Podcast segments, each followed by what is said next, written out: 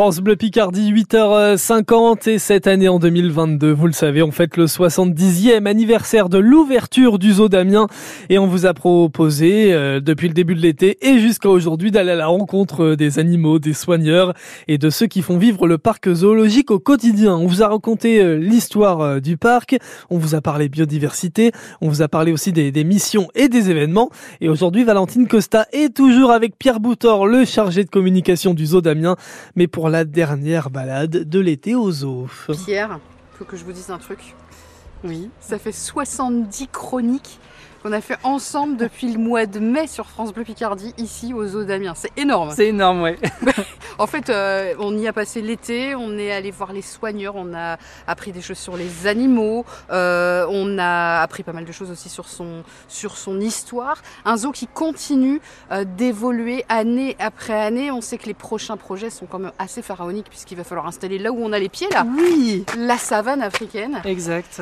Donc plein de choses dans la tête euh, finalement. Euh, là, à presque euh, quelques semaines, une semaine euh, et demie euh, de la rentrée, je, je sais pas, je crois que c'est le 1er ou le 2 septembre. Il y a encore, l'été n'est pas fini. Le zoo ferme ses portes à quel moment d'ailleurs? Nous, le 15 novembre, donc il y a encore Oh. effectivement des choses, euh, des choses à vivre ici d'ici le 15 novembre. Bah oui. Notamment là, les journées européennes du patrimoine qui nous arrivent et qui, euh, Ah pour oui. lesquelles nous, on fait une grosse vitrine à tous les acteurs de la conservation qui œuvrent de par le monde et qu'on soutient avec Amiens Métropole et qui vont venir le temps d'un week-end se présenter au public, montrer leurs actions. Ouais, ouais, ça c'est super. Et du coup, l'entrée du zoo sera 1 euro. C'est ce que j'allais dire. 1 euro pour tous. Nous sommes modiques, qui sont euro. euh, ensuite nous re- euh, reversés en fait euh, et qui financent à l'année nos projets de conservation. Et ça, c'est important. C'est pour ça que c'est payant, parce que d'habitude, c'est gratuit, les journées du patrimoine. Mais là, c'est c'est un euro symbolique pour dire voilà, euh, ce que vous donnez comme argent là, ça va servir à la Mm. conservation animale partout dans le monde. hein, Partout dans le monde, ouais, on soutient des projets sur à peu près tous les continents.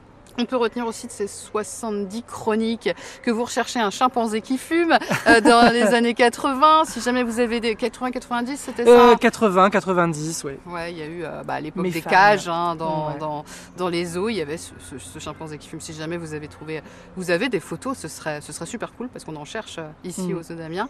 Euh, le futur, c'est la savane africaine, les potentielles girafes qui arriveront en Ouais. 2025, je crois. 2025, on- Ouais. donc on se trouve encore euh, sur ce qui est aujourd'hui notre parking et qui sera Oui. plus tard la- le lieu de vie des girafes. Ça va être génial. Oui, ça oui, se transforme oui, vraiment. Les Et travaux sont attendus là pour les mois qui arrivent. Plutôt pendant l'hiver, souvent les travaux. Ça vous les sera faites. pour, euh, ça Ouais, ouais. démarrera cet hiver. ouais. D'accord.